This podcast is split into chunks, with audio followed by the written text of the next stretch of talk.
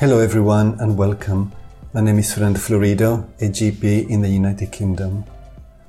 In today's episode, we will discuss hypertensive emergencies and the NICE guidance on same day referral for hypertension. Please note this is my interpretation and not medical advice. It's intended for healthcare professionals and you must use your clinical judgment. Remember that there's also a YouTube version of these episodes, so have a look in the episode description. Dealing with hypertension can be challenging, but the good thing is that we often have time to decide on the right treatment. However, in some situations we do not have the luxury of time due to hypertensive emergencies. Today, we will focus on how to identify and manage these emergencies. Before we start, I would like to share some tips I've learned from my 25 years experience as a GP. Remember that we're treating the patient, not the blood pressure. The patient that we're going to be talking about today is not your typical happy hypertensive patient. We're talking about patients who are not well, they're not happy. They will tell us and we will see it. They may have a headache or chest pains or extreme fatigue, abdominal pain, shortness of breath, visual disturbances, etc. And then the blood pressure is also very high this situation is when we need to worry. So, if someone comes into our consulting room with a spring on their step, happy and smiling and saying, Hello, how are you today? We're not going to be instantly worried, even if the blood pressure is very high. On the other hand, we may really worry about somebody who looks unwell, even if the blood pressure is lower. Also, when we finish the consultation, we like the patient to leave happy, but we should also feel happy about our management. So, following our instinct, our gut feeling is very important. We shouldn't let the patient go if we're not entirely happy with their management. It would be better to tell them, I'm sorry, I'm a little bit concerned about your blood pressure today and I would like to recheck it in a few minutes. Please sit quietly in the waiting room for 15 20 minutes and then we will recheck it. And then we can use that time to seek advice. We will normally be working along someone else, so maybe we could ask a colleague or an experienced doctor in the practice. If we happen to be alone or no one is available, then, and I know that this is not going to be popular with hospital doctors, we could just pick up the phone and ask to speak to the medical duty doctor at the hospital. We will explain why we're worried and we will get their advice and guidance. And in the worst case scenario, if there's no one around and nobody picks up the phone, it's probably best just to send the patient to A&E or the emergency department. Feeling a little silly when the patient tells us, why did you send me there? It was a waste of time. Is better than having the patient asking us, why didn't you? Because something horrible has happened. But don't worry, all that comes with experience and our clinical judgment improves all the time. Until then, it's also a good idea to rely on clear, NICE guidance, which is what we're going to do just now. So what do the guidelines actually say? In summary, that we should arrange an urgent or same-day referral in hypertension when we're worried about either the patient's blood pressure levels or the symptoms. Let's start when we're worried about the blood pressure levels. That is, when the patient's blood pressure is very high and there are red flags. And this situation would be when the blood pressure is 180 over 120 or higher, and they have either signs of retinal hemorrhage or papilledema or new onset of life threatening symptoms. Let's look at the retinal hemorrhage and papilledema first. They're often a sign of accelerated or malignant hypertension, which is often when the blood pressure is over 220 over 120. And you're probably screaming at me now saying, I can't do fundoscopy.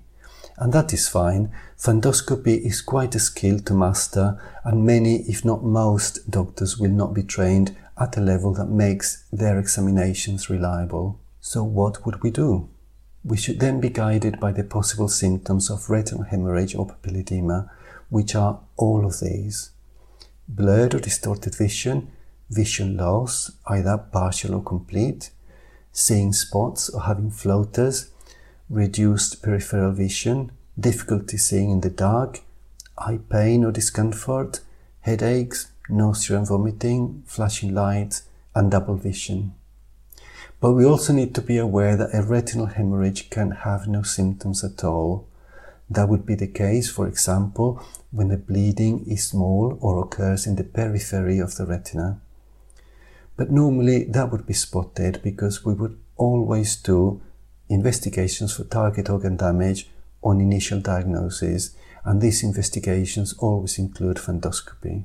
So there will always be opportunities to spot this problem. But you probably want to shout at me again saying, I told you I can't do fundoscopy. And basically, what we need to do is refer the patient for fundoscopy to either a doctor skilled in fundoscopy or an optician. If we're worried because the blood pressure is 180 over 120 or higher and the patient has visual symptoms, we could play safe and send the patient to A&E or the emergency department. However, if they have a blood pressure of 180 over 120 or higher and they do not have any symptoms, a more sensible approach would be to arrange an urgent referral to an optician or a doctor skilled in fundoscopy, which should ideally be done the same or next day. A top tip. Even though you say that you can't do fundoscopy, I would advise you to love your ophthalmoscope and to use it. Look at the fundi every time that an opportunity comes along. We will probably not see anything half of the times, and the other half we will not know what we're seeing. It will not change our management, and we will still refer the patient for a proper assessment. However, over time, perhaps many years of practice and experience, we may learn to spot something, and even small victories can be satisfying and good for our professional development. Right, now if we go to the previous slide, we see that we have dealt with the issue of high blood pressure and retinal concerns. The next point is to address a high blood pressure of 180 over 120 or higher with new onset life-threatening symptoms. And what are these threatening symptoms? They would be new onset confusion, chest pain, signs of heart failure, or acute kidney injury or AKI. Okay, New onset confusion and chest pain are very clear, but heart failure and AKI? You may be saying now, how can we diagnose new onset heart failure the same day? Organizing blood tests and echocardiograms take time. So we do what we always do, which is to be guided by the symptoms, which we can also confirm with a physical examination. And we need to remember that we're talking about new onset heart failure, which is basically acute heart failure. So we're not talking about those patients who have chronic heart failure and have a little bit of shortness of breath or a bit of leg edema, etc. We're talking about acute or acute on chronic heart failure, which is when the patient is unwell. So we're talking about sending to A&E or the emergency department any unwell patient with a blood pressure of 180 over 120 or higher and with any of the following new symptoms shortness of breath, coughing or wheezing, especially at night and when lying down, tachycardia, arrhythmia, leg, ankle, or foot edema, fatigue and weakness, nausea and loss of appetite, confusion or disorientation, and chest pain or pressure. And now you may also be saying, how can we diagnose new onset AKI the same day? Renal function test results take time. So again, we do what we always do, which is to be guided by the symptoms. And we need to remember that we're talking about acute kidney injury, which is an acute problem. We're not talking about those patients who have CKD and have a few symptoms here and there. We're talking about an acute injury to the kidneys, which is when the patient is unwell. So we're talking about sending to A&E or the emergency department any unwell patient with a blood pressure of 180 over 120 or higher and with any of the following new symptoms decreased urine output or no urine output, leg, ankle, foot edema, fatigue and weakness, shortness of breath, nausea and vomiting, confusion or disorientation, and chest pain or pressure. So we now go back to our very first slide and we can see that we have dealt with concerns about patients' blood pressure levels. But there's still the question of symptoms. So, Do you ever refer the same day if the blood pressure is below 180 over 120? And the answer is yes, because we would refer patients if they have pheochromocytoma symptoms. Now we need to remember that a pheochromocytoma is a rare tumor of the adrenal glands. The adrenal glands produce adrenaline and noradrenaline, which control heart rate, blood pressure, and metabolism.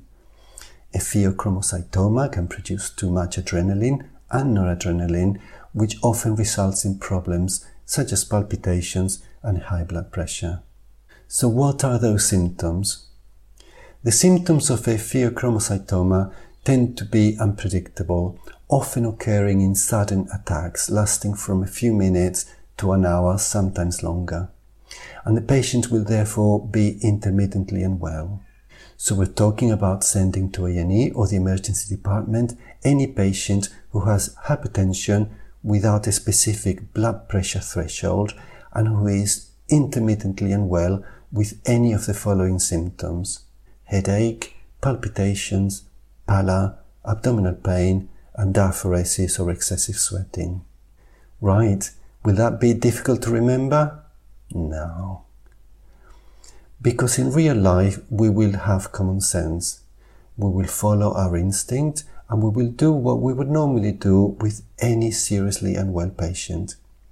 For example, regardless of blood pressure, would we refer a patient to A&E or the emergency department if they are unwell with any of these symptoms? Acute confusion, acute chest pain, acute shortness of breath, acutely unwell with decreased urine output or no urine output? So the answer is yes, and we would do this regardless of the blood pressure. In fact, we would probably call the ambulance first and then check the blood pressure later. Then, would we refer a patient to A&E or the emergency department if they had a blood pressure of 180 over 120 or higher and either visual disturbances or the patient is unwell? And the answer is yes, especially if they have tachycardia or arrhythmia, leg or ankle edema, fatigue and weakness, coughing or wheezing, especially at night or when lying down, and nausea and vomiting. And after what we have learned today, would we refer a hypertensive patient to A&E or the emergency department if they were intermittently unwell with any of these symptoms?